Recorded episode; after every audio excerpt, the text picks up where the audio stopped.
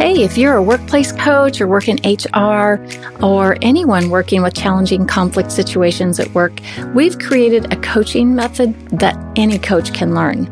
The goal of New Ways for Work coaching is to help employees or whoever is taking it to learn personal relationship skills for productive relationships. Essentially, it gives employees a chance to learn new skills and to change before big decisions are made about their employment. Sometimes they're just lacking skills, and New Ways will teach them. If you'd like to know more about it, we offer our New Ways for Work coaching training two to three times a year. And these trainings are a combination of on demand, which you can watch 24 7, and Zoom training with Sherilyn Knapp and Bill Eddy on the on demand portions. You'll find the link for this in the show notes below. Sign up at highconflictinstitute.com forward slash upcoming dash courses or email us at info at highconflictinstitute.com.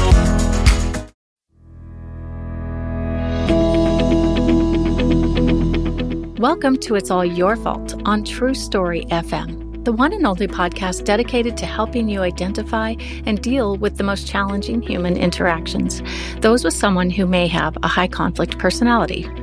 I'm Megan Hunter, and I'm here with my co host, Bill Eddy. Hi, everybody. We are the co founders of the High Conflict Institute in San Diego, California, where we focus on training, consulting, and educational programs and methods, all to do with high conflict. So today's episode is going to be about death. uh, I, yeah, how's that for a big big bang at the beginning? It's actually, you know, what if you lose someone important to you, you know, a family member, lose them through death, and they happen to have provided a world of high conflict in your life? It can be a confusing time we're going to talk about that and break that down. But first, a couple of notes. Send your high conflict related questions to podcast at highconflictinstitute.com or through our website at highconflictinstitute.com slash podcast, where you'll also find all the show notes and links. Okay, Bill. So I don't know. I've had a rash of uh, consultations lately um, of, of people who are dealing with and I know you have too, uh, people who are dealing with, with the death of a loved one who may have had a high conflict personality or uh, they lost a spouse and there's a high conflict other family member. There can be a, a million different permutations, I guess, but let's start with the loss of a high conflict loved one. Even though, you know, you may have set some, put some boundaries in place and had some really, you know, probably some tough times over over a lifetime. There's still a love perhaps for that person in your life. What we're hearing is there's this mixture of grief and relief. And then from that comes guilt for some. So what are your thoughts? You know that's a really good place to start because when someone passes away you're supposed to be sad and yet, if they've been a high conflict uh, family member, like a parent, then you really have a sense of relief. You may have been the go between with that parent and the rest of the world for many years. It's not unusual that you have one of the children kind of devotes themselves to that parent and running interference and helping them out. It's like an alcoholic with someone who's codependent that can happen. But regardless, is that mixed feeling. And it's important to know that that's not unusual. Now, I'm starting to see books about that. You know, there's a woman that has a book, I think she's in her 20s, and said that I was relieved when my mother died. And she's coming out with her story. It's not unusual, and you shouldn't judge yourself for that. Because in a way, your life may be easier you may be able to have your own identity instead of living through that other person. I think it helps to think of the grieving process. So, this is a good good time to throw in the five stages of the grieving process. So I'm holding up one hand. I can vouch for that. right. Only Megan can see that. But so the first stage is generally denial. This can't be true. I, I don't believe it. This, this isn't happening to me, whatever it is. Then the second is anger. Is anger that someone's passing away. Maybe they haven't passed away yet, but they're about to, or maybe that they have. And it's like, my life was organized around you. Even though you were difficult, I knew what to do each day. And now you're gone. I don't know what to do each day. So I'm angry with you about that. And anger towards a loved one who's passed away is totally normal. Then the third is bargaining. Well, what if I do this? What if I do that? Maybe I won't have to face this, this loss. And then the fourth is depression or sadness, turning inward, feeling the pain of the loss. And then the fifth stage is acceptance. And I think what happens is a lot of people feel guilty about having anger or about having guilt. Well, feel guilty about having guilt. Maybe. yeah. guilt squared. a, a, sense of relief is is so understandable. And and I know people like this who are really they don't want people to know how relieved they are. And maybe they're at the funeral or memorial service and they're like, thank you for coming. And it's so sad and all of that. And when that's over, they're like, I'm so relieved that I don't have to keep fighting with this person or keep taking care of their messes, things like that. So it's totally normal. And it's important to know that, that we have these ideals that are unattainable, that you can't just totally feel sad about the loss of someone. Even in the grieving stage, stages of the process is anger. So you're going to have all these emotions. And the thing is to allow that. And death doesn't automatically qualify someone as a saint, right? Yeah. Uh, the, the, the past is the past, and you know we're not going to beat someone up over their past, but it you know the death can be a relief, and um, if if others looking in from the outside uh, want you to have more grief, want you to have more sadness, and don't understand maybe some of the relief. Number one, they probably just don't understand what you've been through. But there's there's also this misnomer I think that we don't spill, speak ill of the dead. Right. Right. right. I mean, so we we don't want to accept reality. And I'm not saying to bash someone at the funeral. right, uh, right, right, right. That's not a good place to take out your anger towards them. But I think of the daughter of Joan Crawford, who wrote the book Mommy Dearest. And Mommy Dearest was a tyrannical mother and and ruled her life, I think, into her 30s, something like that. And finally, when she passed away, she was able to have her own life. And you can see the turmoil going through all of that. Um, other people's memoirs. It's it's not unusual if there's a high conflict parent that people really are in agony about that and that we have to have a lot of empathy for them and understanding for the fact that they have anger, etc. Now, I want to talk a little bit, when you're ready, Megan, about when a high conflict person loses a parent and what happens with that. Well, one question, then we'll go there. What if you're the target of blame of the high conflict person who dies? What's that look like? Yeah. So you've been kind of beaten down and it's all your fault over and over again. And it may be that your siblings join in with that.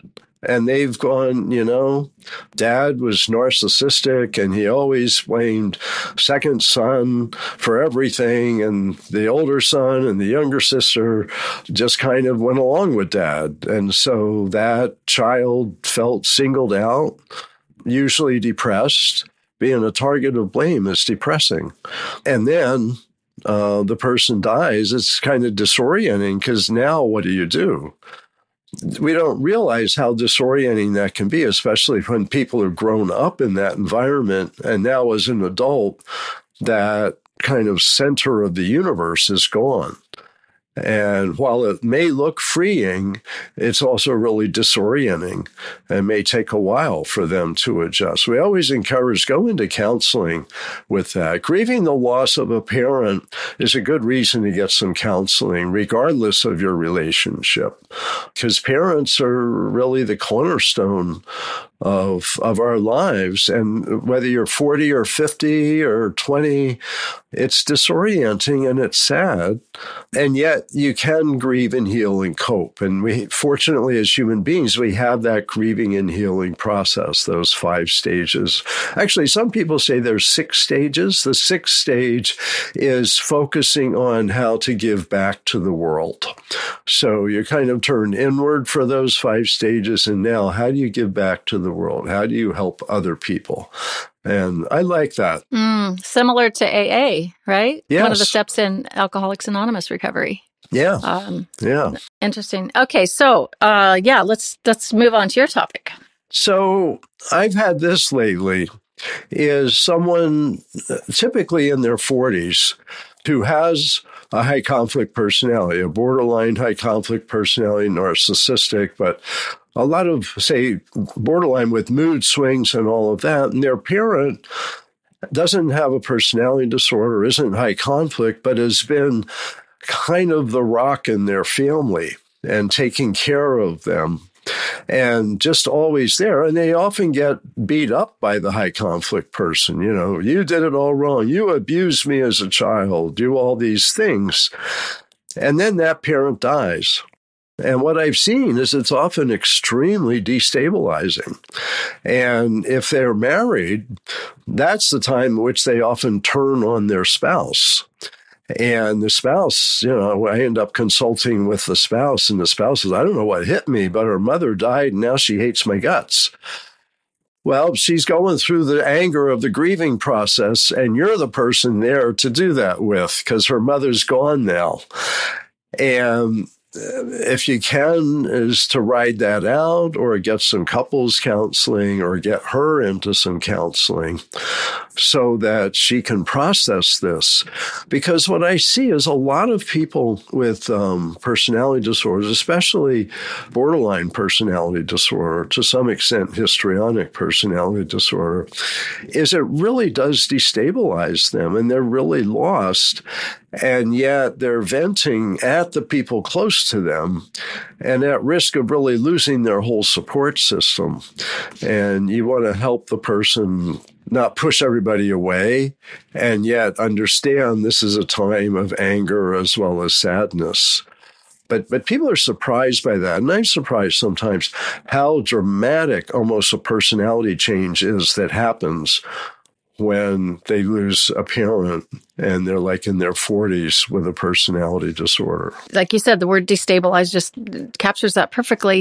It just rocks their world and then the the angst and the uh, all the emotion around it pivots to someone still living in their life. A really interesting concept. And I'm seeing this and hearing about this from people who make a decision at a, a, point in life to discontinue a relationship with someone. Let's say ex, spouses right?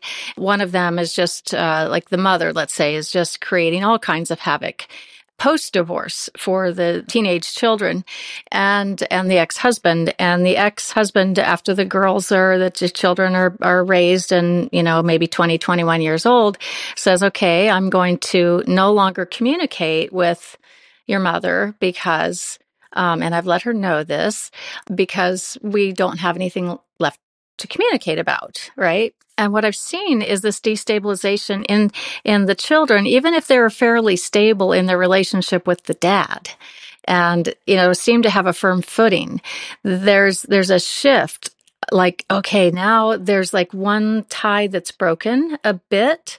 My dad has broken that contact with mom and the the, the kid then even adult child suffer, struggles a bit because they feel destabilized whether they're 20s or 30s I, I, have you seen that?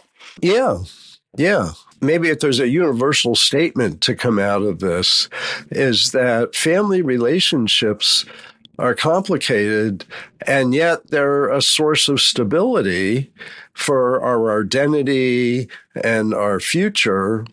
And yet, especially when there's complicating factors, which could be a physical illness as well as a personality disorder or something else, that this is really possible to be really destabilizing. And the thing is, I think from this whole discussion. We're not diagnosing anybody. We're not judging people. In fact, we have a lot of empathy for people that have to go through these things. We want people to understand that what's happening to you isn't just to you. There's a lot of people going through similar things. We're human beings and we need love and caring. And some people have more difficulty giving that than others. And you have a right to find that and to find people who can be loving and caring, even if your own relative or own adult children can't do that. So, yeah, but 20s and 30s, even 40s, the destabilization that can happen with a, a, loss of a parent can spill out onto everybody. We see a lot of high conflict divorces happen when someone loses a parent. I've just seen that lately. And at first, it didn't make sense. What changed? Well, he or she became completely different after their parent died. Okay, now things are starting to make sense. So get some counseling. Don't go it alone. yeah. And I think, you know, what I've observed is people feeling kind of guilty sometimes about the shift, maybe in after someone passes, uh, that gives them that relief. And we've talked a, a, bit about that. And, you know, I think we want to acknowledge that, look, the, the high conflict person in your life, uh, that person who, you know, you had really real relationship troubles with, um, they came from a recipe and it's just a little bit different than yours. And those recipes, the bad recipes, I shouldn't say bad, but those that aren't super healthy, right?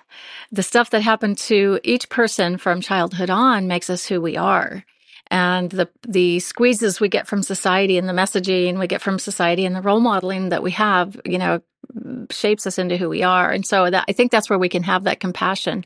And, and like you said, Bill, we have a lot of empathy for, for all people because, um, you know, a lot of this, there's, there's a lot of struggle with it. But it's also okay for the person who, who, you know, maybe is that young person that's, that's feeling some relief from this. And, and it's okay to chart your own path it's okay to to have the real feelings that you have and and find people you can talk to about it because that just normalizes things to know i'm going through a human experience and there's other humans that that care and want to help and maybe understand and that's what we all need because ultimately we're all on the same team. You know, this is about being human beings, not about bad people and good people and stuff like that. This is part of modern life, but maybe part of human life forever. Absolutely. So, another little shift here with a case I've recently observed is when um, sort of a narcissistic parent dies now we've got to go through probate, right? The, mm. the, family, the, the family has to go, which is, is tenuous in, you know, the best of circumstances. But let's say someone who really didn't have, have much or any planning done. And in the case I've, I've been observing, um, and working with them on, uh, what I've learned is there's nothing like the filing of a, a probate to become the target of blame and to bring together the other siblings as a united front than when they've never really gotten along before. It's almost like there's nothing like, I don't know if it's, if it's, there's nothing like high conflict or nothing like a target of blame to bring people together of opposing views. Do you know what I mean? Yeah. And actually, I think that's a little bit of human nature is we tend to, in many situations, form two, two opposing teams. And so if there's somebody that, that you're opposing, you're going to try to collect other people to help you oppose that person, the negative advocates of a high conflict person. And I think we, we all get pulled into being advocates and we don't always realize when we're on the wrong side, or maybe there shouldn't be sides. But we're seeing that, you know, I talked to estate planning, uh, elder lawyers, probate lawyers. We're seeing much more family conflict come out in, in the, the probate and estate process.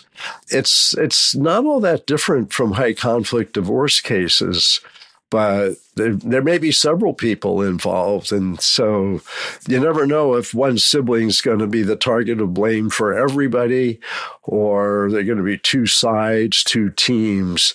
But generally, the problem comes up. High conflict people think in all or nothing terms. So they see people as all good and all bad. The reality is that's not really true. And if you're in a group where you start seeing the group organizing itself against itself, two teams against each other, that's often there's a high conflict person kind of emotionally driving that. And you can pull the plug on that and say, hang on, we're not two teams. We're one team and we have some disagreements and we can manage them. Uh, because it's human beings. It's easy to pull us into warfare, and it's not a healthy thing, um, as we can see around the world. That, that warfare uh, isn't really the way we're going to successfully solve our human problems. It's going to be working together. Yeah, and, and and really not letting yourself get all worried and and involved in that conflict, and instead just keep really driving toward a reasonable goal right? Yeah. Um, and not get, you know, sidelined or get, you know, upset or histrionic over every little thing that's coming up and, and the targets and the arrows that are coming your way and just, just be matter of fact and, uh, you know, focus on the goal. And the positive in each other. Mm. Uh, sometimes that helps. You can stop and think, now, what's positive about Sister Sue? Who can be very difficult sometimes, but she also, you know, makes a really great lasagna or you know there's she's really fun sometimes. Yeah she's really good with kids or yeah. she has a wonderful way with with her you know her pets or whatever. And there then there's that dialectic. There's there's uh, positive qualities in everyone. And you know reminding ourselves i think it's training your brain what you're saying bill is is don't just focus on the negative. You got to right got to balance it with some positive and it helps helps you to get through it and it takes a little little bit of the fight out of you i think as well. Yeah because i think high conflict people are stuck in all or nothing and and the people who aren't high conflict need to tell themselves and tell others we can get along and let's do that. And let's have common goals and let's have respect for each other and empathy and attention. exactly. Um, from the beginning of life to the end. So, and with that, uh, I thank you for all of that, Bill. And I hope, hope you, our listeners, were, um, if you're, you know, some of you might be in a situation like this or have already been or, or will be in the future. So hopefully this will, will be helpful.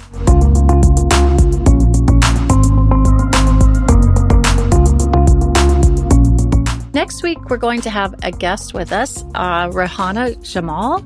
I think you'll really enjoy listening to Bill and Rahana talk about a new book they've written that will be coming out soon called Biff for Lawyers and Law Offices. And uh, it's about those written communications that uh, lawyers have. And it is a fantastic book. So we'll want you to come back and listen to that. In the meantime, send your questions to podcast at highconflictinstitute.com or submit them to highconflictinstitute.com slash podcast. And we'd love it if you tell your friends about us, and we'd be grateful if you'd leave a review. Until next time, keep striving toward the missing piece. It's All Your Fault is a production of True Story FM. Engineering by Andy Nelson. Music by Wolf Samuels, John Coggins, and Ziv Moran. Find the show, show notes, and transcripts at truestory.fm or highconflictinstitute.com slash podcast. If your podcast app allows ratings and reviews, please consider doing that for our show.